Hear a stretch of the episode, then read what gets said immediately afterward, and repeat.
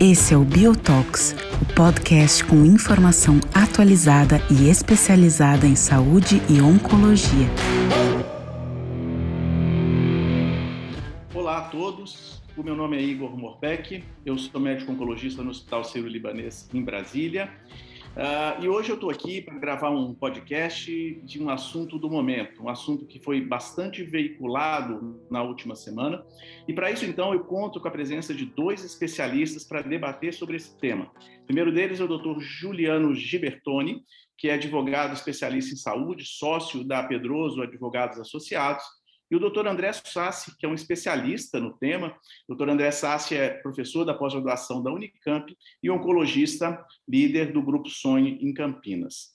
Bom, é, muito bem-vindo inicialmente para que a gente possa iniciar esse debate, e esse debate é exatamente sobre um tema polêmico, uh, que é o rol taxativo da ANS. Então, para colocar em perspectiva esse termo taxativo, né, que na prática significa aquele rol que enxuga determinados tipos de tratamento, ou seja, o plano não é obrigado, em tese, a cobrir nada que esteja fora da lista de procedimentos da ANS. Né?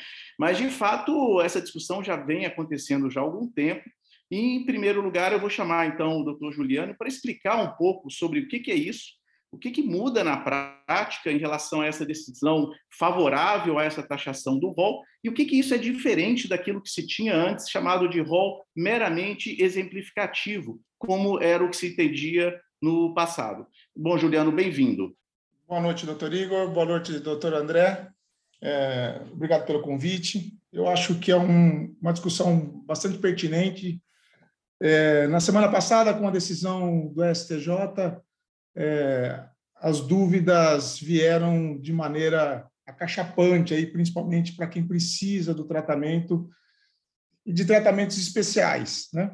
É, o rol taxativo, como ficou conhecido agora, como ficou determinado, é, eu acho que a gente pode chamar até de conhecido, porque algumas exceções foram colocadas, foram foram a, a, própria decisão determinou que exceções devem ser acolhidas na discussão. É, o rol taxativo nada mais é do que uma relação de procedimentos, é, medicamentos e tratamentos médicos hospitalares, é, aonde os planos de saúde é, se baseiam para fazer as autorizações. É, a jurisprudência até então ela era é, no sentido de que o rol deveria ser mais abrangente. O que, que isso quer dizer? É, até então, a própria, uma simples indicação de tratamento médico, ela tinha um, um, um valor muito grande numa discussão judicial é, que permitisse esse tratamento é, fora do rol. A partir de então, é muito importante que exista uma base científica, uma medicina baseada em evidência, é, para que isso efetivamente possa ser aceito. Né? Então, nós estamos falando de é, procedimentos especializados onde contenha efetivamente um propósito científico que contribua com o tratamento do paciente. É, até então, é, é uma mera é, aventura, essa palavra é ruim, mas é uma mera é, tentativa de algo que não estivesse na literatura, por exemplo, era algo que poderia ser aceito na justiça.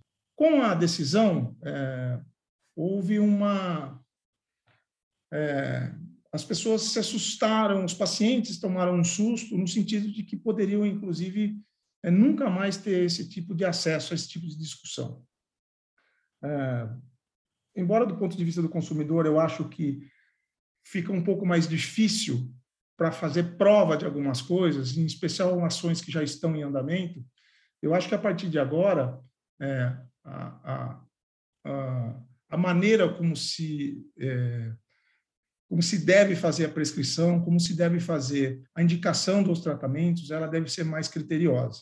Criteriosa do ponto de vista, inclusive, burocrático, né? É, na, na, elaboração do relatório médico, na preparação da documentação, tá? Então, é, a partir de agora, esses critérios vão ser analisados de uma maneira mais objetiva. Né? Eu acho que isso é um, é um ponto importante. É, nós podemos dizer que é até um ponto salutar, desde que ele não seja algo impeditivo, né? É, salutar no sentido de que efetivamente as pessoas terão certeza do que está sendo indicado para ela como tratamento, é algo que efetivamente vai fazer alguma diferença. Né? É, essa é a medicina baseada em evidência. Exato. Sassi, é, eu acho que esse ponto é importante, né? Porque assim, a ANS ela está aqui de um ponto de vista técnico para julgar uma tecnologia em saúde que eventualmente já foi aprovada em termos de medicamento pela Anvisa, por exemplo, né? Você já trabalha, né, de certa forma, e vendo exatamente o que é o rol da ANS há muitos anos. E a gente viu que o ano passado houve até uma tentativa, né, dentro da Câmara do Senado e posterior com o veto do presidente, uh, de avaliar se realmente era viável se manter ou não a ANS, a ANS fazia sentido né, nos dias de hoje. Qual é a sua opinião a respeito? Como é que você avalia isso aí ao longo da, desses últimos anos, a atuação, o papel da ANS? Né? Eu acho que assim, é importante a gente separar o rol da ANS geral, né, que fala sobre todos os procedimentos e tecnologias é, que devem ser cobertos por planos de saúde para doenças em geral. Isso rege doenças como um todo. E, e ele foi criado justamente para regulamentar os planos de saúde, para evitar cláusulas abusivas de exclusão de doenças, né? Então, a partir da regulamentação da lei, é, tratamento contra o câncer é obrigatório por todos os planos de saúde. Até a, a, a regulamentação formal do rol da INS, é, algumas, algumas, alguns planos de saúde poderiam excluir o câncer do, do, do, do contrato né, dos associados. Então, isso hoje é impensável. Uh, e, e, e, o rol criou, foi criado, na verdade, para que cada procedimento, tecnologia nova, é, em vez de ser incorporada automaticamente, ela, ela fosse criado um código para que se fizesse o tratamento. Entre esses códigos tinha o tratamento antineoplásico. A grande virada na oncologia foi quando se separou tratamentos orais antineoplásicos dos endovenosos. Então, o simples termo é, terapia antineoplásica é, no rol original, como quando foi criado e regulamentados esses planos é, na final da década de 90, as terapias orais contra o câncer eram, eram raridade, eram talvez algumas hormonioterapias, isso foi pouco pouco pouco é, é, é ressaltado na época. Mas hoje, grande parte da terapia antineoplásica é oral. E isso é, é, acabou criando uma confusão na cabeça do oncologista, que quando a gente fala de rol da INS, para nossa cabeça vem terapia antineoplásica oral, que foi criado para é, a discussão em torno dessa, dessa existência da necessidade do rol regulamentar a terapia oral foi por conta disso. Foi por conta é da mudança da. Isso, né? é, foi, da, foi da mudança do, do, do, do da interpretação do rol como é, terapia antineoplásica como sendo uma obrigatória, uma, uma cobertura obrigatória, e passou a ser interpretado como terapia antineoplásica endovenosa como obrigatória. E a oral como dependendo ainda do, da inclusão das especificidades das é, inclusões no rol de tempo em tempo. Bom, ninguém discute o, o, a importância da ANS na determinação do que deve ser ou não deve ser coberto em termos de tecnologias. Então, se uma máquina nova de diagnósticos é, é, é, radiológicos for criada, além de uma ressonância e uma tomografia, for feita uma tecnologia completamente nova, ela tem que ser regulamentada, tem que ser avaliada, tem que haver evidência, tem que uh, ter capilaridade na na, na, no mapa brasileiro e tem que ser acessível à população como um todo no Brasil. É, e é diferente isso de um novo antineoplásico oral, na minha opinião, que deveria ser incluído dependendo da sua incorporação. Essa é uma parte separada. O que a gente vê hoje, e oncologia é uma grande exceção dessa, desse rol taxativo, dessa decisão que foi feita, porque uh, é, aí, na minha opinião, assim, com responsabilidade, eu acho que isso tem que, tem que seguir, uh, com uh, boas evidências e boas justificativas técnicas, nada mudou. O que, no meu ponto de vista, mudou e que uh, eu acho que na prática do bom oncologista, não, mas de boa parte da medicina, talvez sim, é como o Juliano falou, das eventualmente das aventuras, das tentativas, das coisas que não têm embasamento científico e que às vezes eram indicados somente porque o, o médico tinha um insight, que tinha alguma, alguma, uh, uh, alguma coisa que não era com base em ciência, mas era numa opinião pessoal dele. Isso, eu também acho que o, o plano de saúde não deve é, é, ser obrigado a dar cobertura. Há tratamentos que são completamente experimentais, há tratamentos que são completamente sem embasamento científico, está correto. Isso até um certo tempo atrás, e aí queria até ver a opinião do Juliano também, é, é, havia uma liberalidade mesmo. Então, assim, o médico prescreveu, o juiz se sentia obrigado a, a, a, seguir, porque ele não queria ter na mão dele uma, uma negativa que pudesse colocar em vida a vida do paciente em risco. Acho que isso mudou um pouco agora, é isso que muda. Na verdade, tem que ter uma evidência, tem que ter um relatório bem descrito, e talvez isso que a gente precise passar para orientação para os oncologistas que vão ouvir o nosso Biotalk aqui, é, é justamente ó, a preocupação é de fazer um relatório bem feito, um relatório que tenha é, é, todos os pontos de atenção que, que, que a pessoa é, se prepare para fazer e para diminuir o risco de contestação.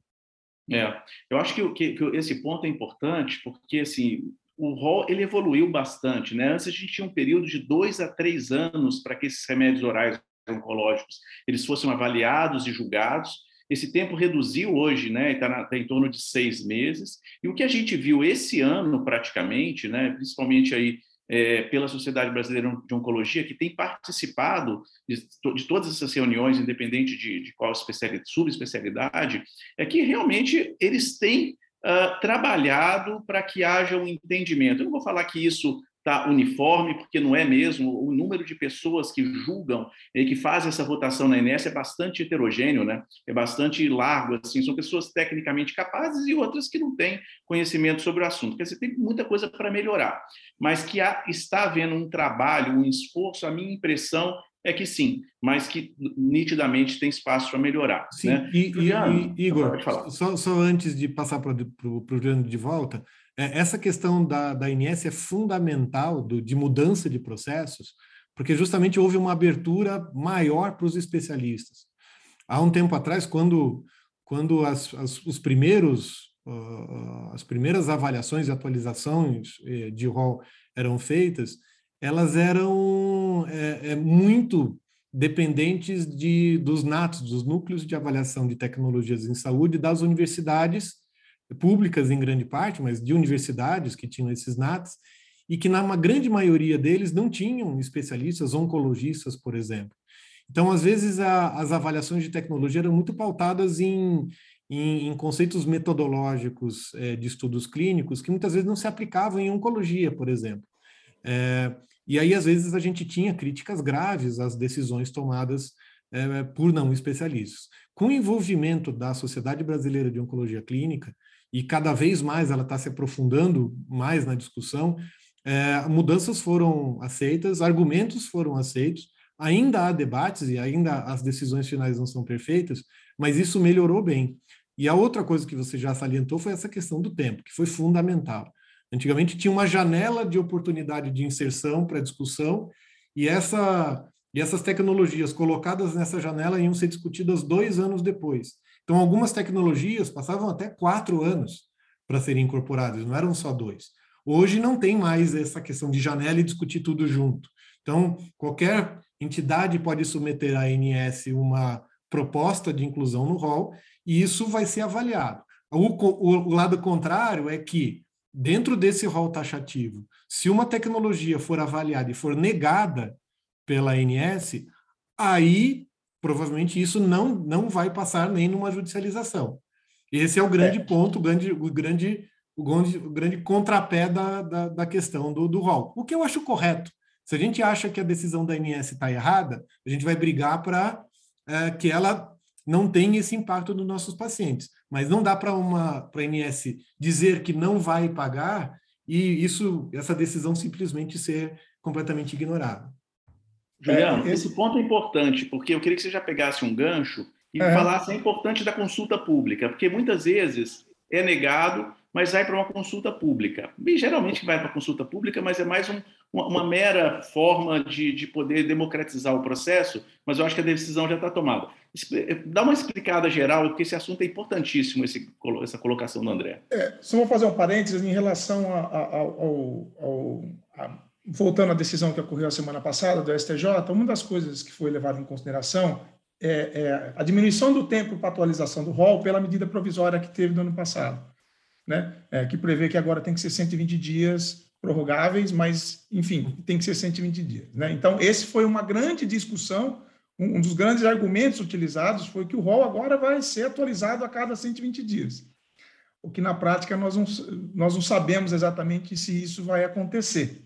É, é eu acho que de lá para cá, de quando foi aprovada a medida provisória que alterou o prazo, eu acho que a estrutura organizacional da, da, da ANS ela não, não se alterou, ela não se, ela não se preparou para isso. Então, na prática, eu acho que isso não vai acontecer é, é uma das coisas que a gente, é, quando analisa a decisão, é, é, um temor que a gente tem. Você não vai poder discutir algo que na prática não está acontecendo por falta de capacitação, de organização, de capacidade de pessoal, enfim, né? ou de capacidade de, de, de incorporação de novas tecnologias dentro do prazo que foi colocado. E um dos principais argumentos foi de que o rol estaria sendo atualizado com uma frequência muito menor.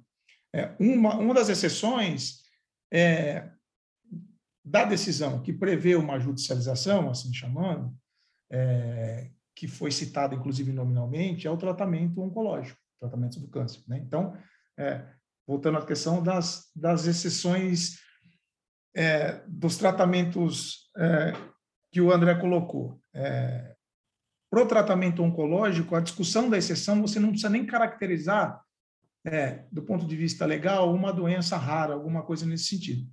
Então, no relatório médico, o paciente é, diagnosticado com câncer, bom, então aí você já cai na própria exceção é, que foi determinada no, na decisão. A partir daí, nós vamos ver qual que é o, o, o tratamento que está sendo proposto dentro daqueles critérios. Né? Então, o próprio tratamento oncológico já é já está incluído no rol de exceções que te leva uma judicialização se houver um critério técnico na prescrição do tratamento. Uma coisa que foi, foi dita que é importante é que não pode ter uma negativa após análise de pedido de inclusão no rol. Né? É, se ele for recusado, ele deixa de se enquadrar nessas exceções. Esse é um critério que está que tá descrito lá. É, e aí a participação da, da consulta pública, ela é, ela é importante no sentido de colocar a necessidade. Quando eu falo consulta pública, eu falo das, das entidades interessadas na, é, é, em, em, em, fornecer embasamento científico para que a inclusão efetivamente aconteça. E a gente, a gente teve, Juliana, algumas, alguns exemplos nesse ano de 2022 de mudanças de, de, de conclusão e de recomendação da INS. A gente teve algumas tecnologias que foram inicialmente recomendadas a não inclusão, e após a consulta pública houve uma, uma, uma mudança da recomendação para ser favorável à inclusão e as tecnologias foram incorporadas. Alguns medicamentos orais contra o câncer foram é. assim. Então, isso demonstra ainda mais a importância, porque isso mudaria drasticamente o acesso dos nossos pacientes a essas tecnologias. Né? Se eu puder fazer um.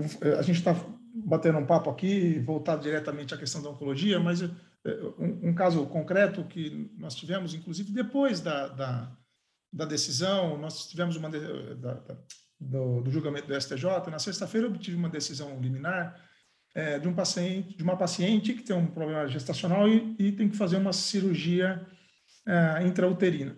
Existe uma recomendação do Conselho Federal de, de Medicina de 2018 para que isso fosse incluído, esse procedimento fosse incluído no rol da ANS é, nós estamos falando aí de quatro anos, pelo menos, aí, sem que nada acontecesse. Então, o temor que a gente tem do tempo é isso, né? É, uhum. houve uma determinação pela medida provisória que isso fosse agilizado, mas eu acho que não há estrutura, não há. E aí é toda uma, uma, uma consequência é, econômica dessa, desse rol ser ampliado, é, que nós precisamos ver se isso na prática vai mudar alguma coisa. É, eu não sei exatamente como que vai isso isso vai se desenrolar aí imediatamente. Eu estou falando imediatamente porque a decisão está na prática valendo. Né? Então, é, nós temos que buscar e-mails para que a medicina baseada em evidência seja colocada efetivamente de novo no judiciário para se discutir é, é, e a decisão e a discussão do rol ela vai voltar, né? Nós vamos discutir a mesma coisa para formar uma nova jurisprudência. Espera um pouquinho. É, existe a determinação de inclusão dentro do prazo, mas não está acontecendo. E agora? Como é que vai ser? Né? É, eu acho que vai vai abrir uma, uma discussão novamente para que se possa conseguir é, colocar aí é, os tratamentos mais eficazes, mais modernos à disposição de quem realmente precisa. Né? Você já viu algum caso, Juliano, é, numa história recente, onde o convênio aprovou determinado procedimento ou tratamento e, por conta de uma negativa no rol ou alguma coisa, ele passou a não mais autorizar e negar as, as autorizações é, futuras, porque essa foi uma das preocupações que pacientes tiveram, sabe? Eu lembro na semana passada que eu recebi algumas mensagens de pacientes muito preocupadas com alguns medicamentos que hoje já fazem parte do rol, mas que na época não faziam e que conseguiram, via judicialização ou não de outros meios, aprovação, sabe? E o grande temor deles era um, era um retrocesso aí nesse, nesse processo de autorização de um tratamento que já estava pacificado, digamos assim, nos últimos tempos, né? Você acha que é possível isso acontecer não?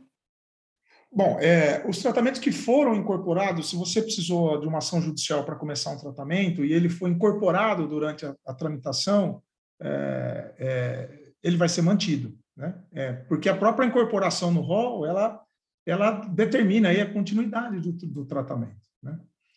É, caso recente, do contrário, alguém que conseguiu efetivamente saiu do rol, isso eu, recentemente não tive nada parecido com isso, né? mas uma pessoa que conseguiu e com o tempo, é, um processo demanda alguns anos, ele foi incluído no rol de tratamentos, não vai, não vai ter uma, uma um retrocesso nessa decisão, né? Até porque, em tese, ele, ele automaticamente tem que ser fornecido. Né? Uma, uma questão, e aí eu até pergunto para o nosso moderador, o Igor, aí tá, tá bem. É, para você, Igor, você mudou a sua, nessas duas últimas semanas aí, você mudou o seu padrão de prescrição, de recomendação, de relatório? Você mudou alguma coisa? Para mim, na, eu já antecipo, para mim, na prática, não mudou. É, eu já trabalho com muito pouca judicialização, acho que a gente faz um trabalho forte com, com os planos de saúde diretamente para que exceções existam e que elas sejam bem justificadas e que a gente consiga trabalhar com elas adequadamente. Mas, e a gente tem as exceções, e, e para mim não mudou muita coisa por essa coisa. Mas é, é, no Brasil eu vejo muitos médicos é, alterando sua, a, a, o seu padrão de atendimento até. Isso, de um, uma certa forma, é perigoso. Igor, você mudou e aí depois eu, eu, eu passo para o Juliano de volta a, a opinião dele como advogado. Tá certo.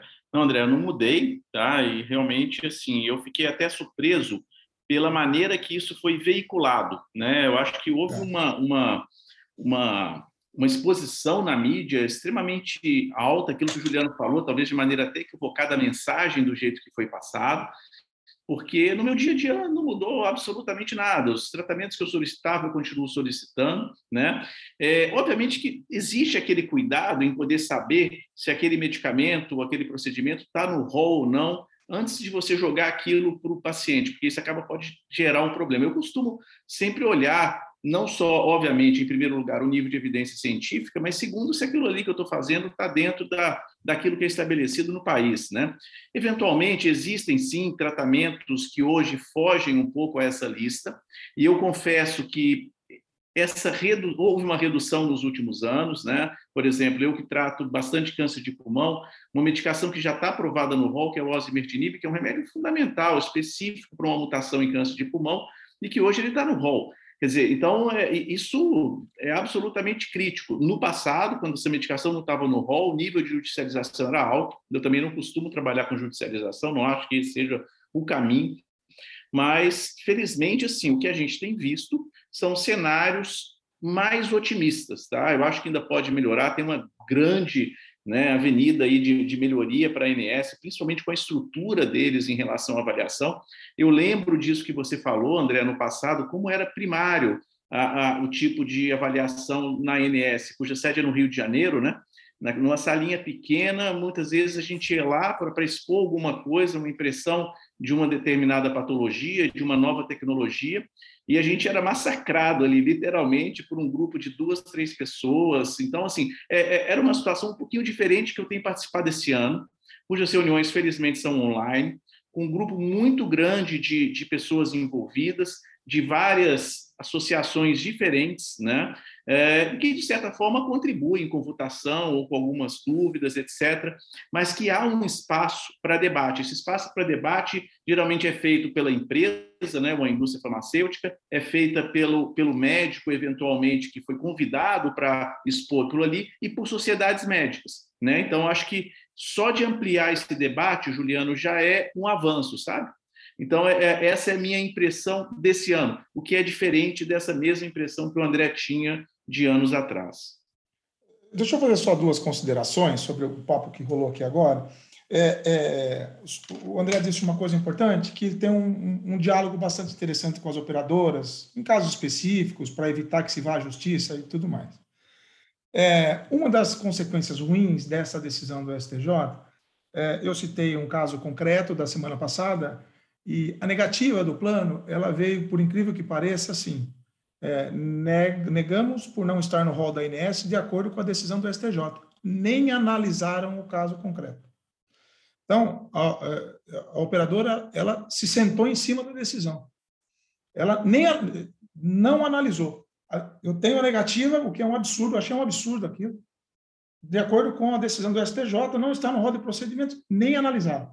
Isso é um temor que eu tenho. Talvez as operadoras maiores, essa não era uma tão, tão grande, é uma aqui regional, da região de Campinas aqui, é, até é, nós dissemos que as pessoas ficaram assustadas, eu acho que eles se deixaram levar pelo entusiasmo de não analisar o caso concreto. Né? Ah, a decisão do STJ mudou tudo. Poxa, não é assim. Né? Então, esse diálogo ele, ele é importante, ele deve existir, inclusive no próprio decisão do STJ, é, eles falam da possibilidade de abrir um diálogo entre o médico, enfim. Agora, é, eu, eu temo por esse tipo de decisão negativa administrativa, simplesmente por conta da decisão que houve do STJ. O embasamento deles foi essa. Não está no rol, e segundo o entendimento do STJ, não vamos autorizar. É. Não traçaram uma linha sequer sobre o caso concreto da paciente. Né? Isso é um problema que é, eu acho que vai ocorrer, principalmente no começo, até que as coisas comecem a se, a se sedimentar. É, isso me lembra, Juliano, é uma, até uma, uma, uma questão que saiu agora também da Unimed BH, que, que eu acho que vazou um WhatsApp, alguma coisa deles, comemorando o, o, esse rol taxativo e falando que foi, tinha sido uma vitória, etc. E o caso em, em, questão era de uma questão de um tratamento de um autismo, quer dizer, é, eu acho que realmente isso aí é degradante dentro desse cenário, né? Uma má interpretação gerando essa euforia desnecessária da fonte pagadora. É, é não, a gente, eu, eu tinha um caso em andamento, vocês me desculpem estar colocando é, situação, mas é para entender que essa decisão da semana passada ela criou várias questões. Eu tinha, obtive uma tutela de urgência para que um paciente fizesse uma cirurgia é, urológica. É, o prazo para a operadora cumprir a decisão era na segunda-feira, eles não cumpriram, é, aguardando a decisão de quarta-feira. É, a decisão saiu na quinta-feira, eu já, já obtive lá, eu estou acompanhando o processo, bateu um recurso lá no Tribunal de Justiça. Não tive acesso ainda, é, mas provavelmente questionando com base na decisão do STJ. Né? Então, assim, eles deixaram de cumprir dentro do tempo hábil. Vamos ver agora como que isso vai ser. Com a condutas, eu, eu acho que uma operadora de saúde ela tem uma responsabilidade social, acho não, né? Ela tem uma responsabilidade social que vai além de uma, de uma mensagem de WhatsApp comemorando isso ou de uma negativa citando uma decisão dessa. Os, a excepcionalidade, ela consta na decisão. Por isso que eu acho que a decisão não é de todo ruim. Ela vai privilegiar a medicina baseada em evidência que efetivamente é eficaz para o paciente. Só que as operadoras também não podem é, é, fazer uso disso indiscriminadamente. Né? Aí também seria injusto com, com o paciente, com o sistema público, enfim. Né? É. É, e só uma, uma, questão também é, sobre a questão de, da mudança de, de, prescrição e tal.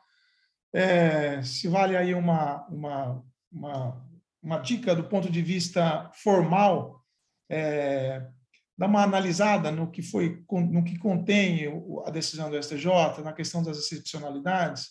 É importante que nos relatórios é, eles venham com, é, destacando esses itens. Né? Além da questão médica agora, eu acho que os médicos vão ter que ter um pouquinho de atenção nesse sentido. Por quê? Porque isso tudo tem que ser determinado pelo médico. Lógico que o advogado, quando vai fazer ação, a gente pega o relatório médico em cima dele que a gente baseia. Né? Mas quando nós vamos fazer indicação clínica, científica, por que, que você vai usar um determinado medicamento em detrimento a um outro que está no rol, eu preciso ter uma, uma clareza muito grande deste desta situação para que eu possa explicar para o juiz, né? Então, qual que é o prejuízo que o paciente vai ter se ele não tomar isso, tomar esse medicamento, tomar aquele, né? É, uh, o, o que está previsto no rol, ele já foi utilizado, não teve sucesso? Bom, então vamos passar para o próximo passo. Então, esses são critérios importantíssimos. Eu acho que aí os, os, os, uh, os médicos, na hora da elaboração do relatório, eles têm que ter um cuidado com isso é, uma falha formal, falha no sentido de formalizar o documento, pode ter um prejuízo numa ação judicial lá na frente para o paciente, né? Se isso não for bem, é, bem esclarecido no documento. Tá bom. André, nós estamos chegando ao final desse podcast. Você quer fazer algum comentário final? Eu acho que, é, assim, só dar, dar, dar parabéns ao Juliano pelo trabalho. Eu, eu acho que a gente da Bio, a gente trabalha com educação, né? com informação. E, e essa mudança da, da interpretação do rol, dessa, dessa visão do, de como ele funciona, é, eu pessoalmente acho, do ponto de vista formal, como positivo. É, eu acho que pode ser mal interpretado, como tudo na vida, né? Acho que isso depende muito de quem está lendo e de, da forma com que se aplica, mas justamente traz uh, mais luz para essas necessidades e para o médico entender um pouco mais sobre o sistema de saúde no Brasil, como funcionam as leis, como funciona o acesso. Uh, eu, eu passei muito tempo trabalhando muito sozinho com economia em saúde, com avaliação de tecnologias, e, e vivia muita, e via muitas pessoas é, é, no, na medicina em geral alheias a todo o processo de acesso ao que foi prescrito imaginando que não era o papel do médico pensar em como o paciente teria é, o acesso àquilo que foi recomendado. Acho que cada vez mais a gente está se está dentro do sistema de saúde mesmo, então o médico tem que ser protagonista disso também nas decisões, então tem que se envolver e tem que entender quando é possível, quando não é e o que implica na vida do paciente as tomadas de decisão, inclusive é, é, dentro dos sistemas de saúde que o paciente está tá vivendo. E eu acho que essas informações que você trouxe, Juliano, são importantes para para desmistificar um pouco o que aconteceu e para trazer mais clareza na, nas recomendações do dia a dia. Acho que é, é importante esse tipo de, de, atuação e importante esse tipo de divulgação também. Uh, acho que essa é a mensagem final que fica para todos, de que a clareza na comunicação é fundamental e conhecer o sistema, conhecer as leis também faz parte de uma boa medicina. Muito bom. Bom, eu agradeço muitíssimo a participação de vocês, de dois grandes especialistas, o doutor Juliano Gibertoni, advogado, especialista em saúde, o doutor André Sassi, uh, e eu convido a todos da sociedade brasileira, né, como um todo, especialmente pacientes, para ouvir esse podcast e espero que todos gostem. Um abraço a todos. Valeu, um abraço. Obrigado pela oportunidade, um abraço.